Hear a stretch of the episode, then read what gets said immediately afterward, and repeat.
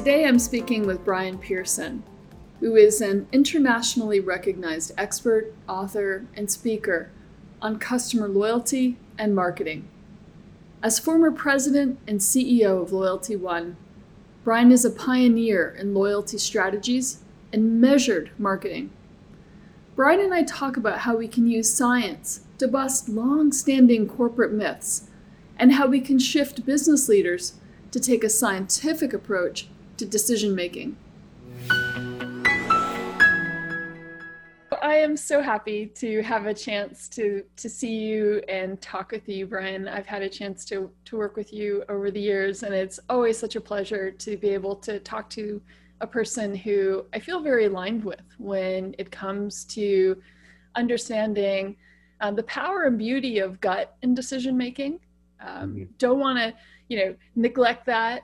Uh, who understands the the strength that can come from experience and that wisdom from having tried things in the world, but a leader who also understands how data comes in to play, and that distinction between data and evidence as a different way, sometimes a confrontational way, of understanding the world.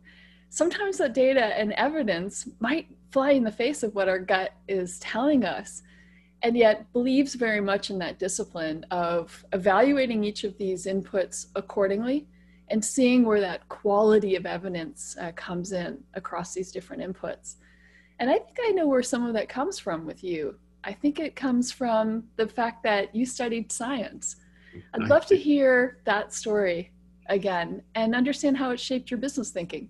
Yeah, it's uh, it's funny. Thank you for the very kind words and introduction. Um, maybe for better for worse, I do have uh, that real bug to uh, to kind of prove things out sometimes, and uh, we have all sorts of colloquial ways that we talk about this world of uh, intuition and kind of exploration in, in science. But it goes right back. It goes back to my youth. It even goes back before what you think it goes back to. So both my parents were medical doctors, and um, you couldn't sit around the dining room table and make a statement without backing it up with some form of evidence. it was sort of like, well, why do you feel that way? It was sort of the first question that came out when, when you were asked, uh, when you raised something at the at the dinner table.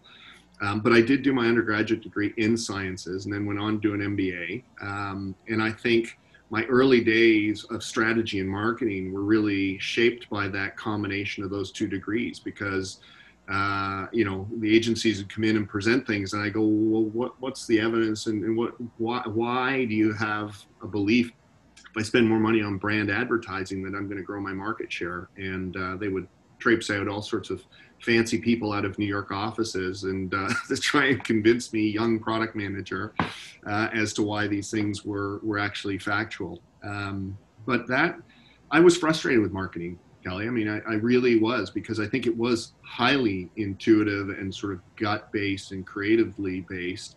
Um, and you looked for the results in your sales numbers, but um, the real understanding of what was happening with the consumer was something that uh, that um, you know was done through market research, but not through experimentation. And, and when I discovered marketing direct mail, um, you know, the very early days is pre-loyalty, that's when all of a sudden the world kind of opens up because you you start to be able to have something called a control group, uh, and that harkens right back to science, right? So yes, you're very correct that there's it's it's well entrenched in in who I am and the training that I had very early on, and I think that when I stumbled upon uh, initially database and direct marketing and later loyalty-based marketing I kind of found my home because I just felt very comfortable in that mix of creative and analytics. Uh, it's such an important uh, journey that you've been on, and there's so much for us to talk about here. Um, there always is, Kelly. We always go into these wild and crazy sort of departures into different zones. So why should this be any different? Um, I, I I love how uh, you were able to put the the data science aspect of the technology journey that you were you were there at the beginning that's that ability to take these observations in the world to see these you know transactions and, and actually have that as, as data. You know, we're a long ways away um, for, for many companies, you know, when things were done by paper and there was no there was no database to to you know step back and analyze other than their intuition or their or their years of experience. And so now we had data to really power that up. But what's so I think revolutionary in the way that you see the world is you drop the word control group. Yeah. And there's just such a revolution in just that simple concept. And I think that there's a lot of work to do because so many marketers bring, I think, you know, a beautiful way of seeing the world, a beautiful way of maybe wanting to tell a human story or try to have a better understanding of human needs and communicating with customers and creating that value proposition story for a company. And those are all awesome things. It's not just about making the widgets and selling the widgets. It is about caring for that customer. And, and that is a, and that is an awesome spirit that our marketers and our advertisers bring. And, it, and, and on top of that, an understanding of aesthetics and you know the technicalities of distribution and, and all of that good stuff. But that scientific language that you developed as a child, the understanding of what a control group is, and then you said hypothesis this is not vocabulary or a philosophy that people are comfortable with.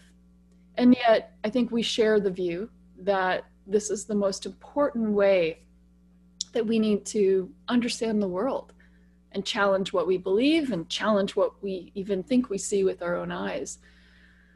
In your experience, what's what drives that fear and what has been successful in helping you um, because I know that you're working with CEOs and CMOs all over the world, all the time having these conversations. And I know a lot of them that you're talking to, you know, uh, are are now sitting at the at the at the table, and and you're the not the parent. I don't I don't mean to do that to marginalize you know the leaders that you're talking with. The gray beard, yeah. but now you're the one you know leaning yeah. in and saying you know how do you know?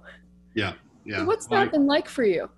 Um, I, I, think even when I was a lot younger, I seemed to be the one at the table uh, trying to push people down this spectrum of really having a data-based approach. And what I mean is not data-based, but data-based basis to what what the belief systems were, um, and let the numbers and let the behaviors of what the consumer was actually doing uh, really pave the way to inform what we should do. Um, and I think uh, what's what's interesting, I'm going to go down two tangents. One tangent is, and you can remind me if I forget one, but one tangent is down the migration where everything old is new again. What I mean by that is, you know, when we first started working in the loyalty space and starting to shine a light on who was actually shopping and how often and what did they put in their shopping carts and what were what did those behaviors tell us about the dynamic of what was happening in a store, you know, it was a world where the mindset in the retailer was really a pilot high and watch them buy. You know, it's kind of like I, I have this very efficient means of communicating that chicken breasts are X and broccoli's on sale, and I put that out in the marketplace, and it costs me, you know, a fraction of a cent to put one in every door around around uh, in the catchment area of the store.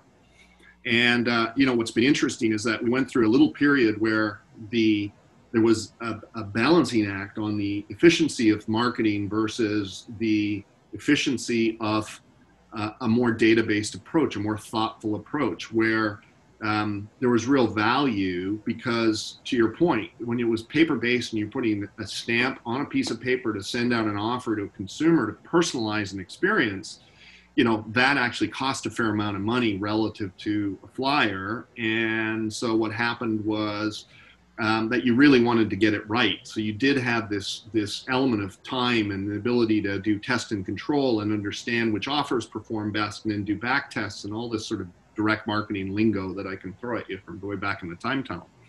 Then we went through a period where I think digital marketing started to take off. You had the efficiency and you had the ability to do the targeting. Um, and that was kind of the, the renaissance period where all this happened. And then you know, advertising shifted to online advertising. You had the rise of Facebook and Google and the reach and the targeting capabilities that were there. And it's almost like the flyer reborn. You know, I think what's what happened for a period of time is that um, people were crafting a customer experience and then they were basically um, hammering away through a new form of mass advertising, which was super efficient because the cost per click was nothing to, to throw things out in the in the Google sphere or in Facebook to, to target consumers.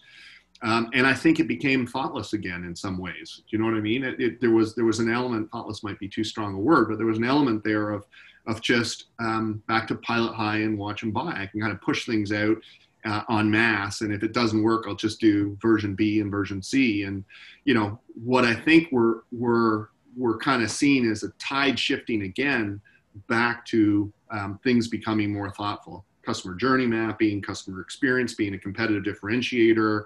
You know people really trying to understand the dynamic of the consumers become more segmented around the micro segments that are there and become more intelligent again. And and you know that's kind of trending what i see actually happening. Um, so i think that's that's one is the sort of cost of media cost of acquisition cost of how you actually create the outreach. I think the other thing is um, you needed a seed change to happen in the in the boardroom.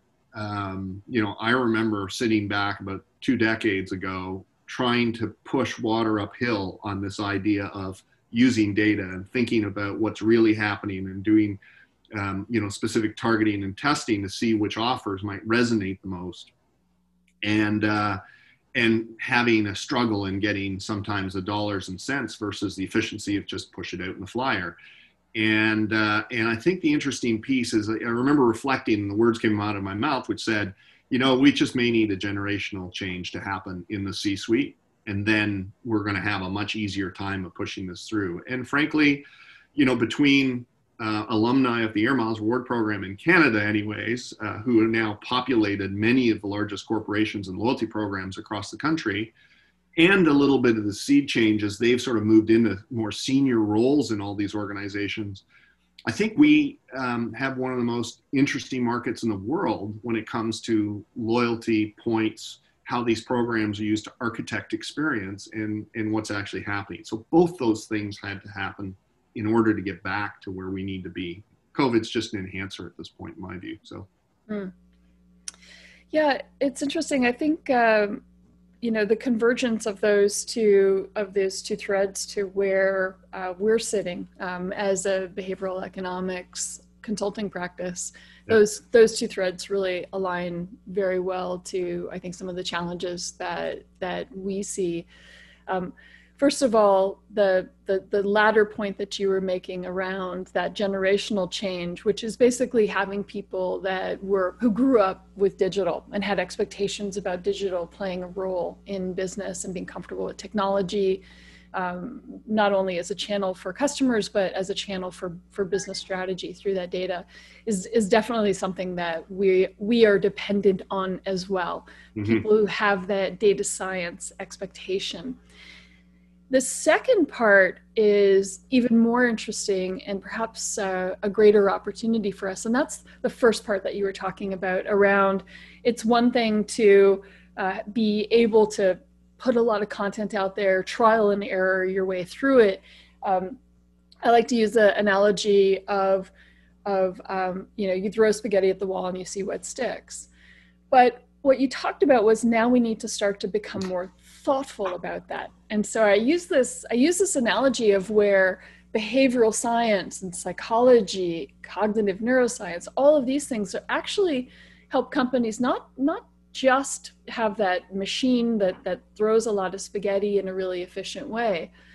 But we actually if you really think about what this problem is, so let's deconstruct this. Let's say we want pasta to stick to the wall like wallpaper. Now we can start to operationalize this. Well, we actually know a lot about pasta. If we think about a vermicelli noodle or angel hair versus a spaghetti versus a ziti versus maybe a fettuccine noodle, we're actually going to be able to talk about the science of different surfaces. We can talk about how much starch should be in there to increase the level of, of stickiness. We can talk about the science of how fast and at what angle it should be thrown at. So, behavioral science is loading that machine with the kinds of pasta that we already know with the at the right speed and at the right angle so we can get that wall wallpapered a lot faster So that's that thoughtfulness that comes from behavioral science. So we see that there's this data engine, and now we want to feed all of this wonderful and rich science of, of human behavior in, into that process. Yeah, it's uh, okay. I'm thinking about pasta against the wall in all new worlds. Thank you for that. Um, I, I think that it, the uh, yeah, I mean there there is an element what, what, you actually described at the beginning, which was um, sort of an intuitive approach, if you want, to, to pushing these things through um, and these ideas through, is what we called response modeling. We had a fancy name for it, right? So in other words, you kind of threw it at, uh, you put an offer out there, and then you saw who actually took up that offer, and then you went in and analyzed who took it up to decide whether there were any critical insights were there. And then you said if there's a profitable pool of people then i'll find more like that. You know that was response modeling. That was one way to go at it. I always like the other way and it maybe is because of the science background was the create a hypothesis think about why that would occur and then effectively a b test test and control whatever it is and, and effectively start to see which which messages or which approaches sort of had a resonant quality with the consumer uh, it is why years ago when you came and knocked on my door, I went, you mean there's a whole practice around this? there's a whole methodology around it. And I know you guys have done a phenomenal job over the years of refining how you break these things down and really approach the problems and garner the insights and figure out how to get there. Um, but you know, my, my thoughts have always been that that uh, behavioral economics you know in a lot of ways is is uh, it provides the why right? And and we always said and, and i'd love to hear your comments on this is that there's always this say do factor in the consumer. And you know in the early days and, and even more recently you, you turn around i mean we just did a study trying to understand um, are consumers more conscious of how socially active companies are in how they look at making purchase decisions right? So we went out and surveyed that and sure enough you know it had gone from like 16% to, to 27% of the population was saying i shop more post covid with companies that, that have a, a, a, a, an identifiable expression of something they're doing with social. And that number goes up to like 42% in, in 18 to 34 year olds. Okay, so you go, okay, great, that's interesting. But there's always this famous say do factor, which is I can turn around and say I'm doing it, but how, what really drives and what is the real, you know, behavioral aspects of what goes? And so for me, I always look to you guys and say you're you're the science and in, in, in the psychology behind what really is going through the consumer's mind as they go forward. I think that's fair, right? Absolutely. That's that is definitely it. It's and that's one of the things that's made traditional market research so so difficult is because um, we we want to talk to the consumer. Uh, like obviously there's elements of that that make sense. But the part that's so difficult about that approach is that consumers for instance, can't unlock that that say do gap very easily or understand what the, the barriers are in or be able to articulate them in a in a way that can help that marketer maybe overcome that say do gap. So it's not that using focus groups isn't isn't uh, you know useful in some capacity, but to validate strategies, it's it's a very difficult way. It's wonderful for exploration Mm-hmm. It's wonderful to kind of start to see some reactions, but it's not a it's not an empirical method to to rely on. Uh, I think that the research question that you guys asked is absolutely fascinating and such an important one.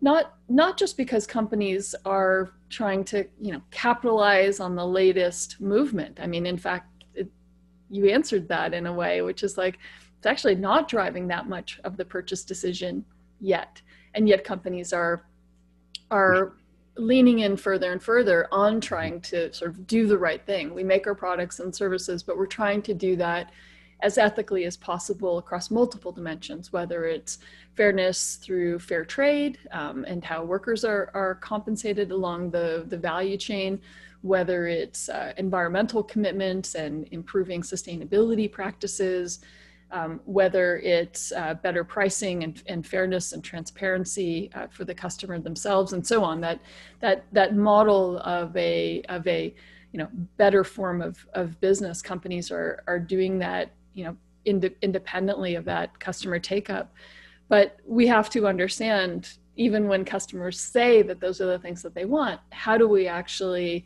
um, not not drive them uh, to to follow through on that but to drive through to actually help this be the way that we we all achieve what it is that we that we want which is uh, companies that are more committed to sustainability and and those those uh, you know better outcomes so how do we overcome that gap and and behavioral science does give us those insights. It does help us understand why it is that we have that say do gap.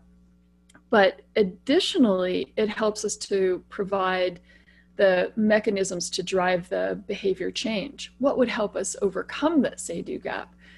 Sometimes we think, well, maybe it's just a matter of price. This, this better product is, is more expensive, and so that becomes our barrier. Or maybe they're not aware of that social um, you know sustainability angle or, or whatever the benefits are being developed here we want to look beyond you know maybe pricing or financial incentive issues we want to look beyond education issues we want to look to other ways that we can design a choice architecture that would nudge that gap. Right. Yeah. It's uh you know it harkens back to an old test that we did. So we always believed in air miles which is a coalition multi-partner program that the there was a network effect, right? And that for some reason, the consumer, when they saw the brand or offer in in the realm of all other a bunch of other offers from very reputable brands, that there was an umbrella effect, and it sort of lent itself that not only was that an accelerant for collecting the currency, but it was also um, had kind of a positive halo effect to I can trust this brand or I'll pay more attention to the offers that are there. Uh, and we got pushback from one of our major customers. And so we ran a test um, where we basically sent out almost the same letter form with an invitation and something with an offer at the end for a certain product or service. Uh, and we just did it from the one company on its own. I'm not naming them on purpose. And then we sent out another version where we had that offer included, but then there were three other offers from some significant brands, other brands that were in the uh, in the um, the program. And our response rate. And by the way, the offer from that the, the questioning brand was exactly the same in both documents. The only thing that changed was the addition of these other brand offers that were there. And the response rate to the the multi-partner um, offer versus the single partner offer was two and a half times what the single partner offer was. So there was some dynamic there. And i think again this is back in the time tunnel but it comes back to the conversation which says what we didn't unpack is really what is the real dynamic that's happening psychologically with the consumer which is causing we had the evidence which showed it happened but we didn't really understand the dynamic other than we could hypothesize. It might be about there's more value or it might be that there's this halo effect of other brands saying you should trust this brand or whatever. But you know we we certainly created these great artifacts over time. Yeah it's proved out time and again right? They proved out time and again so what's i think one of the other things so obviously there's a very technical element to the story that you just told right yeah. there's there was a, you know, again, you used hypothesis and you used control and you used data and you ran an experiment and you ran these transactions and you were able to, to draw an inference and make a conclusion. Yeah. And then that informed your strategy. Uh, and, and I think we need to overcome people's fear of that. We need to help uh, our creative marketers uh, overcome their fear of, you know, there's, there's a lot of technicality to all of that. There's the, the, the data side of it. There's the uh, technicalities of okay how do you actually go about designing this kind of experiment? Is it is it a day? Is it a week? Is it you know how do you actually do all of that stuff? Um, but i think the thing that's the most important element of the story that you told is curiosity and you don't mm-hmm. necessarily need a science degree and, and two medical doctors as parents to have those deeper questions about what's really happening here with yeah. this customer experience and turning that into like hey is there a halo effect going on here mm-hmm. love to i'd love to understand um, curiosity from your point of view and and how how do you help encourage people think about that a little bit more systematically rather than just let those kind of neat little questions float away. But how do you grab a hold of those and make more out of them organizationally?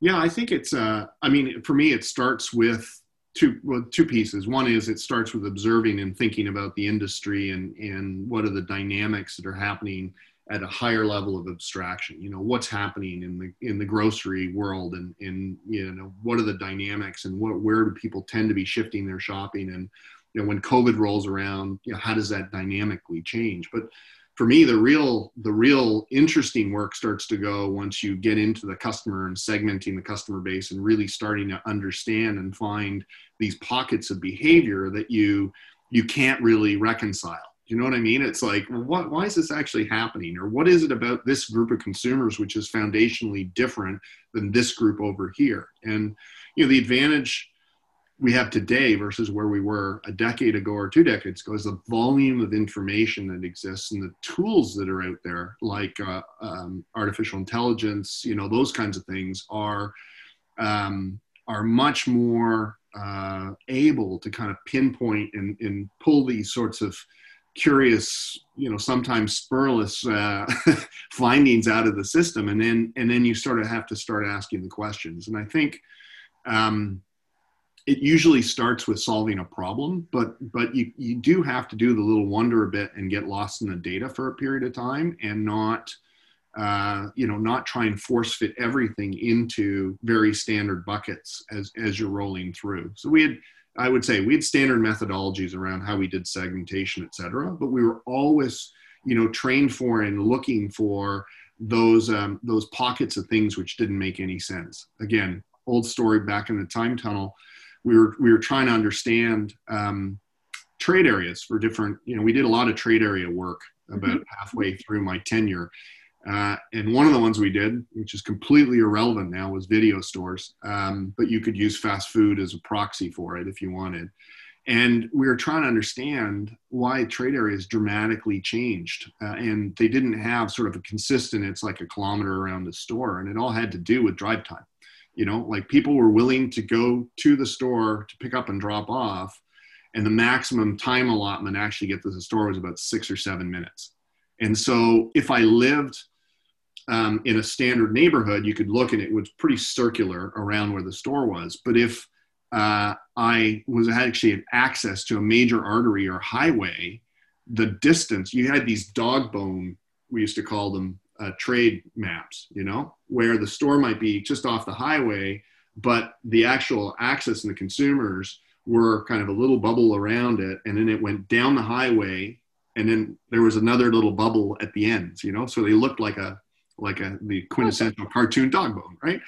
And, you know, you sort of scratch your head at some point and you go, what's the real dynamic that's underneath this? And that sort of, you know, prehistoric behavioral analytics, which was the mindset that I'm only willing to do X number of minutes. And so the real defining factor was time, not distance to the store. It was the time it would take me to get there.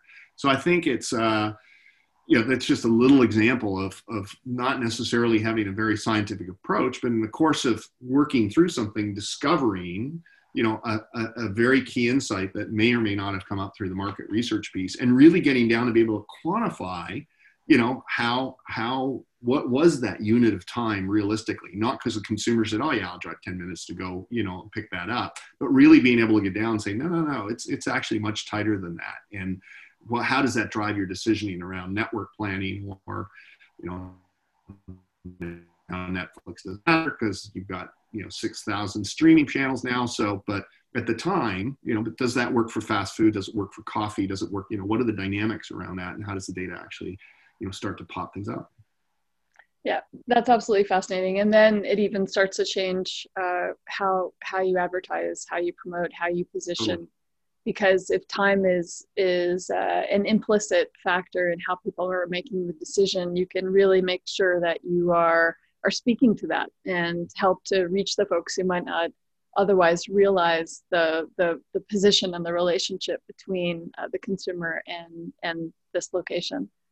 Yeah, I mean, I, I, I am still amazed, and I'm sure you discover this in the work you do for clients as well, is how many, um, you know, corporate myths are just held on forever and nobody's ever scratched the surface of them to say, are these real or not? Is this just mythology or is this actually rooted in some true behavioral, um, you know, system that exists in how my consumer you know interacts with the category or with my brand or you know whatever the dynamic is that's there and uh, I, there was a time where i thought it was when all the uh, new age companies had all these you know like data guru and whatever. And i and i was going to have mine be mythbuster just like the um, the uh. television program right? Because there you go.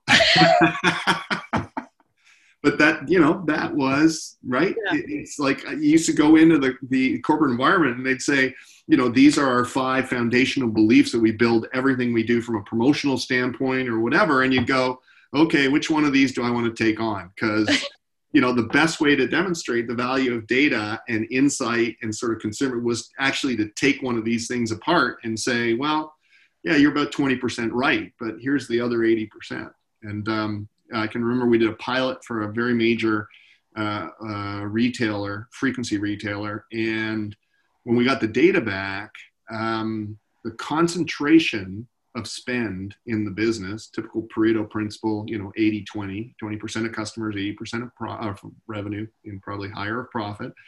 Uh, and we showed the the repeat purchasing frequency and and what volume of uh, of their sales was coming from a relatively small amount of their customers. And the executive just couldn't believe go back and run the numbers again that can't be right you know we our customers are way more loyal than that we see way more and it's like no nah, your dynamic is pretty well like every other retailer in the universe. So um, you know that that conversation really takes you down the path of you know what are you going to do for those customers? How are you going to treat them loyally what what is it about the other customers that's preventing them from migrating up to the same purchase patterns? What's the what is the psychology and behind which is causing that dramatic drop between you know your top 20% and the next 20 and and what's you know how do you fix that that's there's so much growth opportunity for most businesses by accessing the next 20 so i think that this gets at one of the things that i think is one of the most fundamental elements of the principles of scientific thinking that ought to potentially be very disruptive in organizations. I think, you know, people are, are trained to be obligated to have answers. Mm. And uh, not having an answer is seen as a sign of weakness. It leaves you vulnerable and it's risky in an organization. It's risky when your boss or someone else looks to you for the answer to a question and you say, I don't know. It's a very vulnerable position to put yourself in. And that's one side. And then the other side is the expectation is that you're coming to the table with ideas, solutions, you know, innovation. This is what we ought to do, strategies, tactics. It's all about, it's the emphasis is all on, on coming to the table with that. And I think that that's one of the things that's so fascinating about science is it's actually the exact opposite. Science mm. is all about celebrating, you know, the humility. It's about celebrating, I don't know. I don't know becomes it's like, oh, I don't know. It's exciting. It's something that I don't have an answer to, and I wonder if anyone does. Has anyone looked at this? And the power in scientific thinking is in coming up with really good questions mm-hmm. that haven't been answered before and challenging those pre existing beliefs. And I think if we're able to inculcate this culture in the boardroom, starting there, we'll be able to unlock that curiosity, celebrate risk taking, uh, help people, uh, you know, democratize that innovation process inside the organization. So we don't lean on the people who have what, what appear to be robust solutions and great ideas all the time, but instead let's put the focus on people that are asking really good questions like you that said well you know how do how do we know which of these you know let's let's dig a little deeper on these you know you know foundational yeah as you call them foundational beliefs they weren't facts. They were foundational beliefs. Beliefs yes.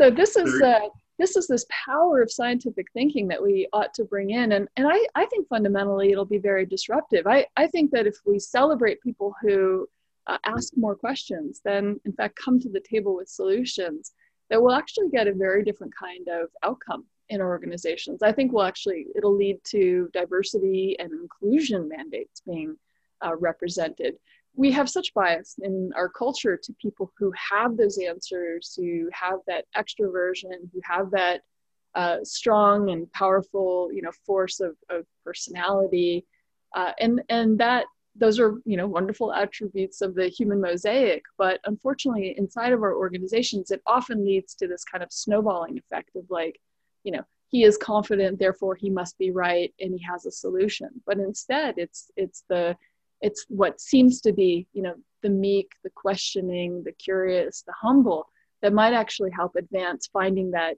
that 80 20 and start chipping away at first of all that as the truth and second of all digging deeper.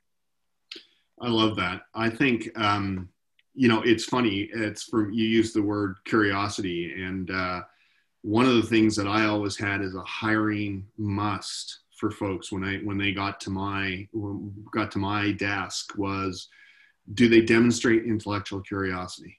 And that in my mind you know the be humble piece was clearly very important but that piece of intellectual curiosity was mission critical to me. Um, and and you know celebrating the people who said i don't know and celebrating the people who um, were questioning and and you know creating the you have to create a vessel sometimes for them to actually be able to feel comfortable and do the experiments and get at things.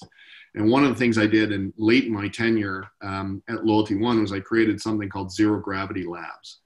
Uh, and zero gravity labs really um, was an inspiration. I can't remember who the speaker or the author was but he he talked about uh, innovation in organizations and that you know most organizations and it's it's a different way of saying exactly what you did uh, you know the t cells of an organization uh, wrap themselves around new ideas and expunge them because that's not the way we do it or it's not our belief system or it's not you know whatever it is. It's just very difficult for for real innovation to happen in larger organizations and so I kind of reflected on that and I said, you know, I always worry about, you know, all these technologies that are coming up and, you know, facial recognition and quantum computing. You can go through a whole list of these things and it's like, I don't know what the implications are, but I can look over at my technologists and my marketers and, and my data analytics folks, and I can see that they're on the treadmill working with what's there. And yeah the intellectual curiosity exists but it's like this wide right? And i need somebody who's looking like that wide. My hand should disappear out of the screen. Um, and uh, and so i built the zero gravity labs and it was essentially an innovation spot which had no mandate um, other than we would meet quarterly and say, you know, what's popped up on your radar and, and what do we want to understand? And, you know, Amazon Go gets launched. Okay, well, how are they actually doing that? Where's the technology in behind it? Amazon didn't build it all. So we found the universities where the foundation technologies were being developed. And, um, and then they started playing with it in a brick and beam space. It was outside of our corporate headquarters. Um, it was also a means that allowed me to reach into the tech community in Toronto in a way that wasn't threatening. It's not like you're showing up at the RBC tower, you know, kind of waving, going, "Oh my God, you know, where am I going?" That wasn't where our offices were, but um, uh, but hyper corporate, hyper whatever. It was like I'm like you. I'm exploring. I'm trying to understand. I'm trying to create and, and look at where the future is going.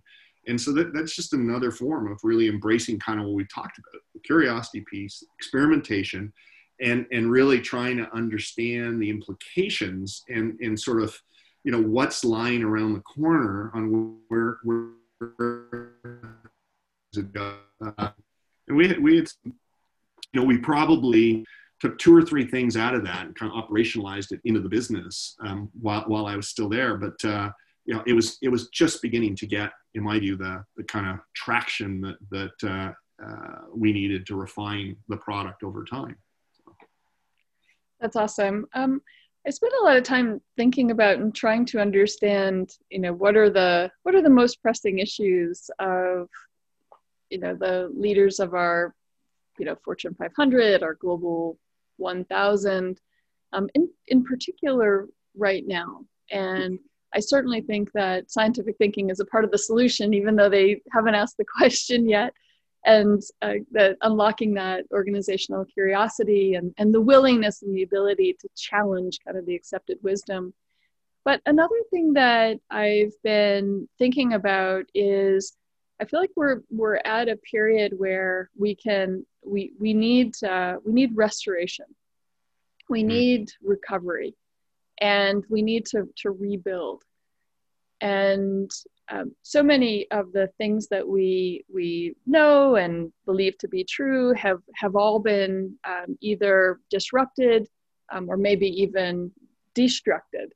But but where do we go from here? What what should we be building towards? It's one thing to uh, criticize maybe the World Health Organization, but but what? So where do we go instead? It's another thing to challenge these organizations that we've built uh, over the last you know decades but then what do we put in its place if there were things that were not that great if we were questioning the status quo if we were questioning experts great but where do we go from here because in absence of of a, of a vision of where we want to go as a society i think we're going to that that disruption will will turn into potentially uh, us moving backwards into into decay to, to devolution.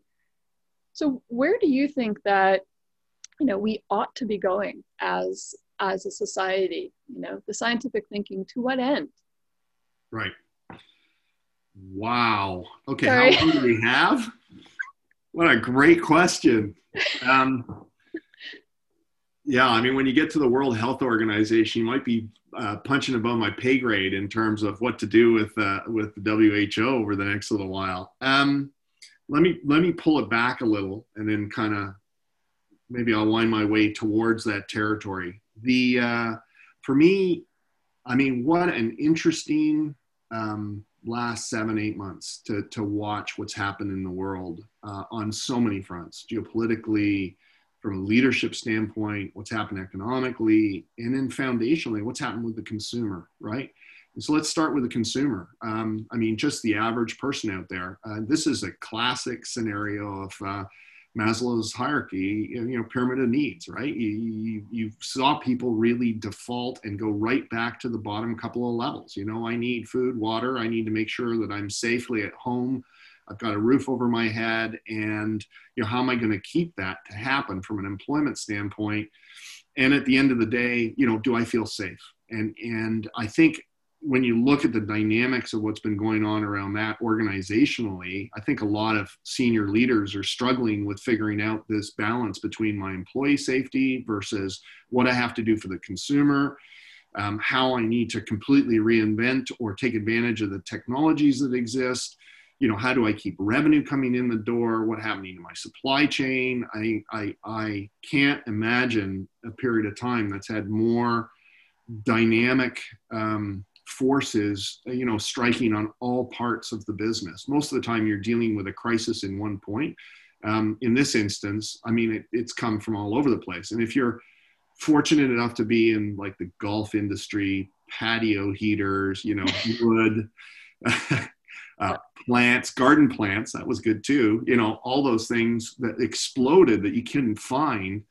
Um, you know, maybe you didn't worry so much about sales, you had supply chain issues, but I'd say that the vast majority of businesses, and, and especially when you look at small businesses, which make up a significant portion of, of the economy and employment for people, you know, what huge challenging times they are. So, you know, in amongst that has been a level of innovation that has actually, frankly, just shocked me. Like, if you go back in time where we really didn't know how severe this was, and you know, would you catch it because somebody ran past you on the street who had COVID and they were jogging, um, all the way to the point where now there's a much clearer understanding of how you know what's safe and what's not safe and i think we've been able to open things up a bit with with safety protocols you know the first two or three weeks it's like everybody went to ground. Oh my God, how, how are we going to manage this? Where does this go? What does this look like? You know, what do I have to do? Um, and then gradually you started to see, you know, this, the human spirit kind of come to bear around the innovation that needed to happen, right? So you really wanted to see, you know, how did they do click and collect things that had been, you know, put aside in North America, in particular from a retail standpoint, were more vibrant in Europe and Asia, where they, they were using these multi-channel, omni-channel kind of approaches.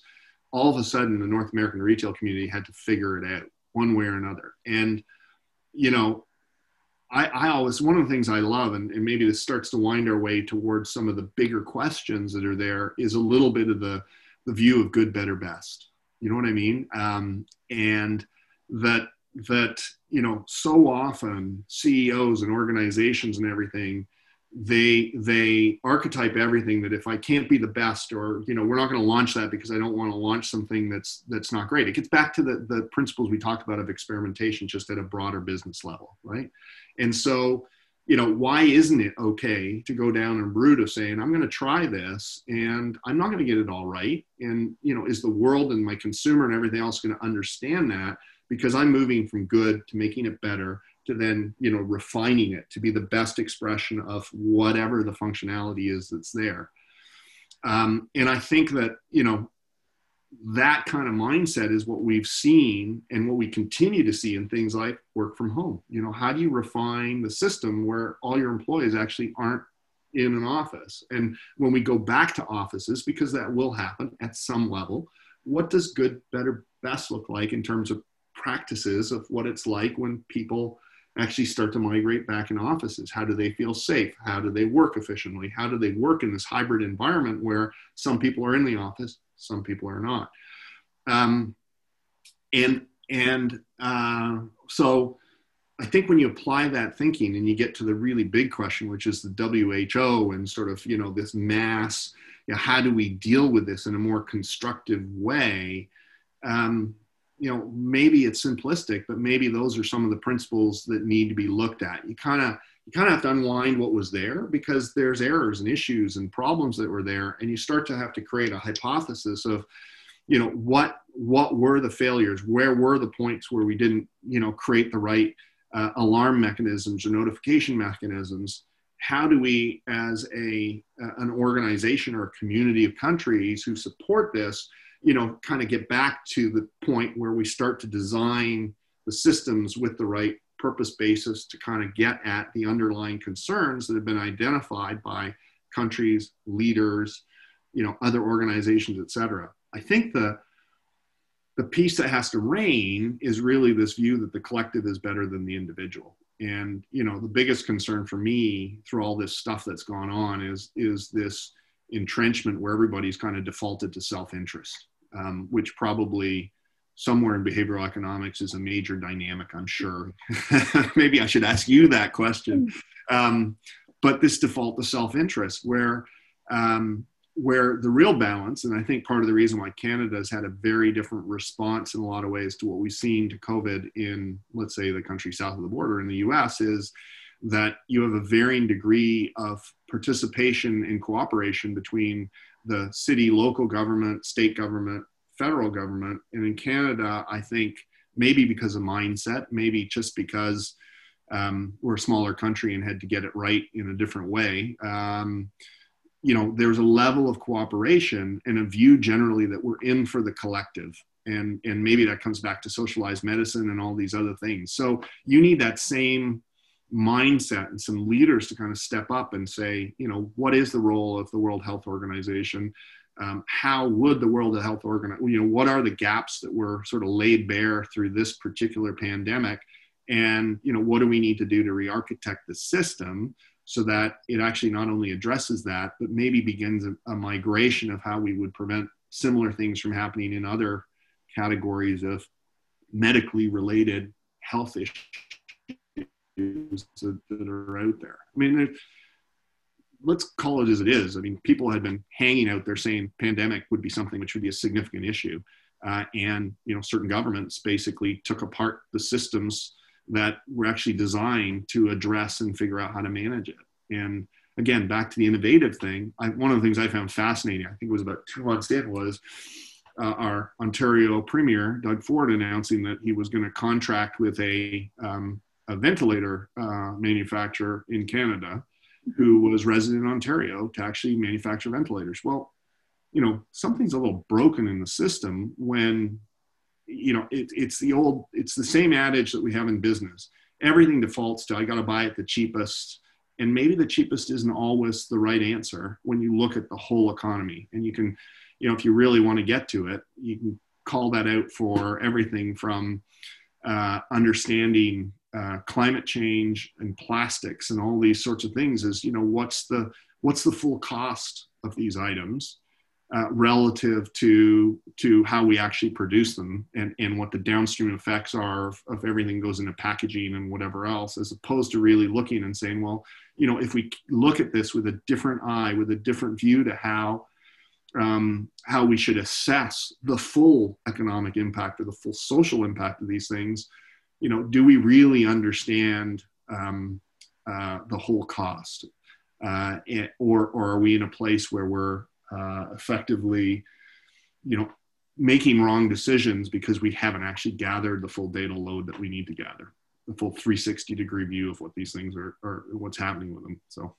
yeah, what a wonderful answer. You you touched on on just so many interesting threads. Um, and I I'll, I won't do uh, you know justice to to this, but i would like to just replay um, some of the elements of of what I heard.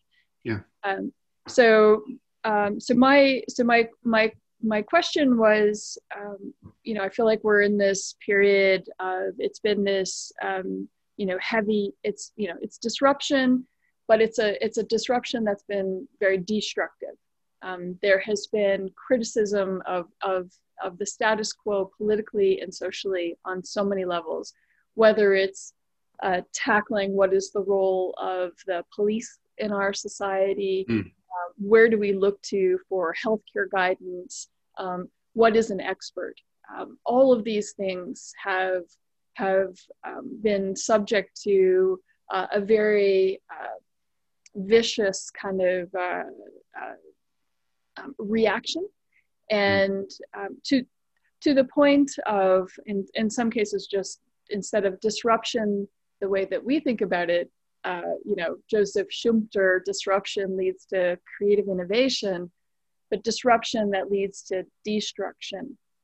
And, and if our momentum is destruction and devolution, that could potentially lead us to a worse outcome than what we all want, or what many of us want, which is a more positive, uh, a more positive place. And uh, I had asked you, um, you know, to what end and i think you know you answer that which is you know purpose-based organizations that counter self-interest which is part of this destructive trend that are are born through the spirit of cooperation in it for the you know how do we co- you know cooperate for the collective and and and and part of that to what end is being accountable to the full social and economic cost and benefits um, and, and that is the equation that we should uh, hold ourselves up to. Backtracking a little bit, if that is the goal, this purpose based, collective, cooperative thinking that operates with this new equation, the way to get there is through this process of we don't need to torch the whole thing. Let's stop. Let's ask the difficult questions let's challenge the fundamental principles that got us here, that got this institution here, whether it's the police or the WHO or the government or our own companies, what got us here? And we can collectively ask those difficult questions. We can start to take those things apart. We can start to separate out opinion from fact, which is the data support, in terms of objectively diagnosing what went wrong so that we can then establish the foundation that we need for that collective cooperation to, to rebuilding something better. So I think that. Um, wow, I wish I could have said it that way. Good job. well, it's, it's definitely something I've been mulling over and, and I've oh, been yeah. trying to figure out, um, you know, and, and it's, it's amazing how you did that. Like I think very much about uh, purpose-based um, organizations. I've got, I've actually got a book right here. I don't know if you've ever, uh, you if you've ever read this work. It, the book is called Greater Good. Mm, no. And the the subtitle is How Good Marketing Makes for Better Democracy. Oh, interesting. And uh, the the professors uh, John Quelch and, and Katherine Jocz, they they're they're on to other things. This is a this is a this is an old book actually Um, but I, I think it very much uh, supports the premise of another organization that we're very involved with, which is called Just Capital. And mm. Just Capital is uh, very much operationalizing the premise that we should move um, and can move from stakeholder capitalism to shareholder capitalism. And, and shareholder capitalism tempers the reins of that financial self interest and makes organizations accountable for balancing uh, those those you know the social the environmental the economic interests that that you that you outlined right. so what you talked about is resonates very much we can use scientific thinking to achieve this this positive um, you know uh, just capitalism for the for the for the uh, collective good yeah i think it's you know in the last article i wrote for forbes um, uh, kind of went down the whole path. This is the research that we we pulled on the numbers. Are people just shopping? It was a pure hypothesis, curiosity. It felt like uh, there was a lot more conversation, but was that having an impact on how people thought about um, where they were guiding their their consumer dollars?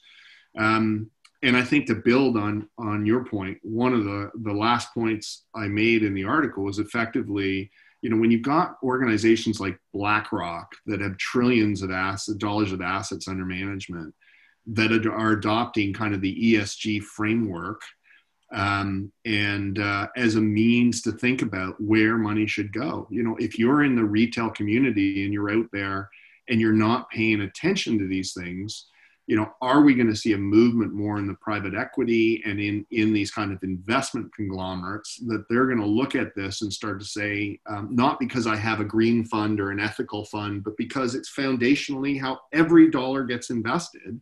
Is I'm not putting money into organizations. I'm not going to take something out of bankruptcy that doesn't have or express the right ethos around these kinds of major social environmental issues that are out there. And I, I think, you know it's it's started and you're hearing some of the the the real you know high level individuals who show up at davos and, and push things around starting to really embrace this overall and i think you're also starting to see this echo its way back through the consumer experience i was reading today um, and I'm trying to remember who the retailer was. It might have been in the UK, um, where they're basically uh, on their private label, uh, they're putting it up and they're saying, this is what I'm selling it to you for, but this is the total cost of the product, really. And it's like, you know, two ninety nine versus like $5.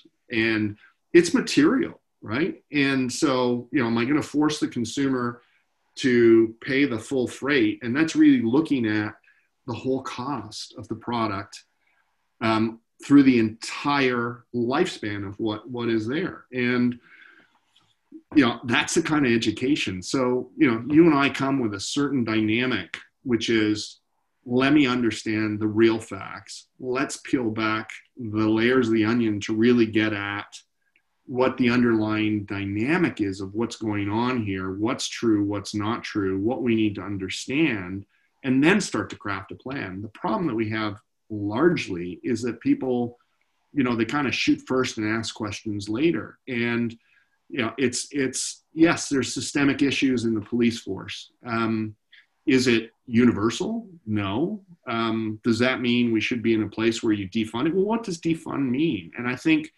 the, the issues with, uh, excuse me, with social media is that you get this amplification of these ideas and, and sort of these very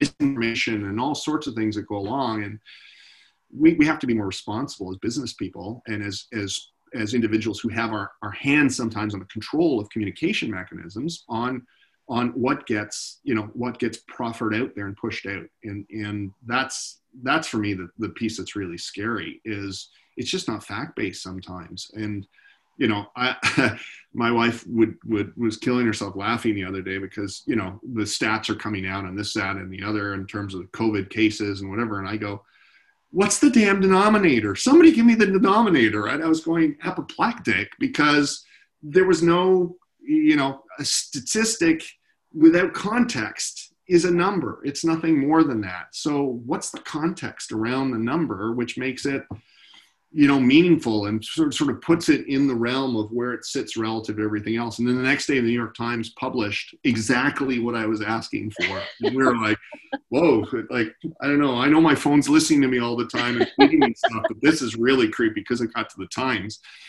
Um, so I, I, I really see you know there's a dynamic which just there's so many forces for good that while I worry about the forces that, that lead us down a path to destruction in terms of what's there, I just think the human condition at some point will prevail. And, you know, an evidence based approach, um, I hope, uh, with experimentation and, and, and with education, will, will lead to the right, the right questions, um, not only being asked and answered, but also the dynamic which actually takes us down a path which is more much more responsible over time.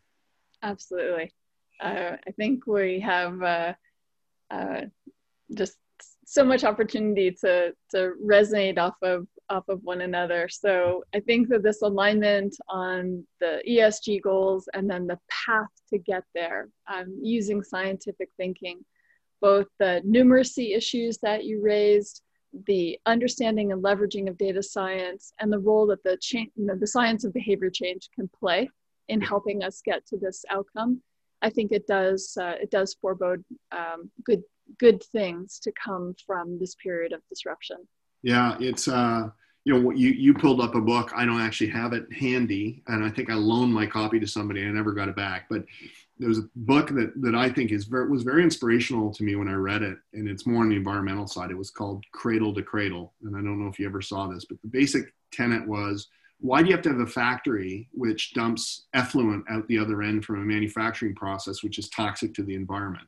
Why can't the effluent be just water? You know, and so part of it is is in chasing the almighty dollar and the maximum profitability, you end up cutting corners on things that if you thought about environment by design, like privacy by design, like all these things, which, which if you actually step back and think about uh, and ask the big question, well, you know, why can't I manufacture something and make sure that everything that's toxic or whatever on the way through finds another application in a way that what comes out the far end is water, you know, and, and nothing more toxic than water. And if I actually think about it on that basis, you know, would I design something completely differently and how would that be revolutionary? And, you know, it's it's got some great case studies in the book. It's I don't know how old it is, it might be 12 years old.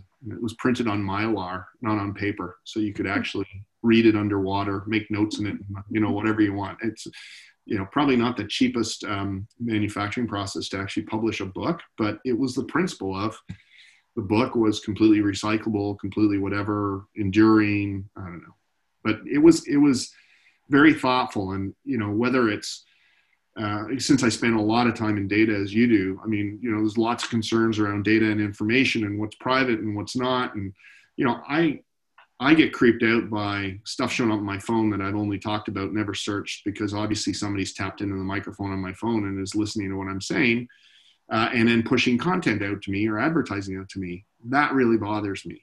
But consensual um, uh, a relationship with a brand that I care about, where I'm willing to share information, and in turn they're using that information to for for good, to create a better experience, to to refine the customer journey, to bring new services to light, all the rest of that you know, for me, that's that's I think most consumers would turn around and say, I'm really good with that. And so, you know, I remember, I think it was, um, uh, what was the old privacy minister in uh, Ontario, Ann Cavoukian, you know, when she used to talk about privacy by design, wrote a book on that.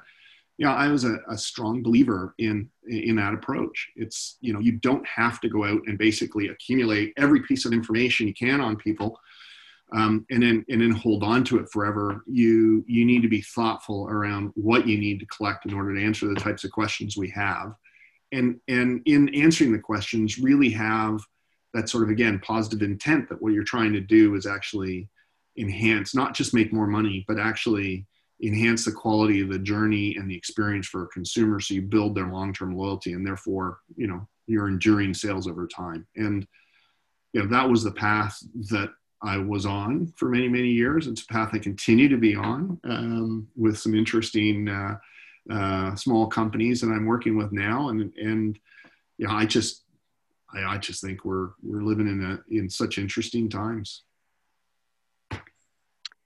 Well, with that, I know that uh, we have to wrap up. Um, I very much look forward to the next time we can continue our conversation. But um, I thank you so much for your time today, and it's it's just so fantastic to hear your point of view and and the wisdom that you've accumulated. And I'm excited by your optimism and the fact that we need you know more leaders who have scientific thinking. And I I hope that um, I, I think that the way that you speak about science makes it incredibly accessible. And this is what we need uh, more of. And I'm so happy to have heard your voice uh, tell these stories and, you know, from you, your journey from the beginning to the kinds of things that you're continuing to think about. So we, we need more scientific leaders. So thank you so much for your time.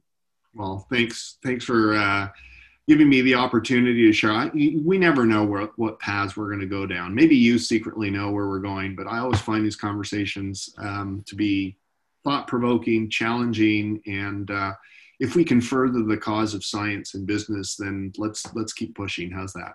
That's awesome. Thanks a lot. yeah, that's awesome. Thanks so much. You're welcome.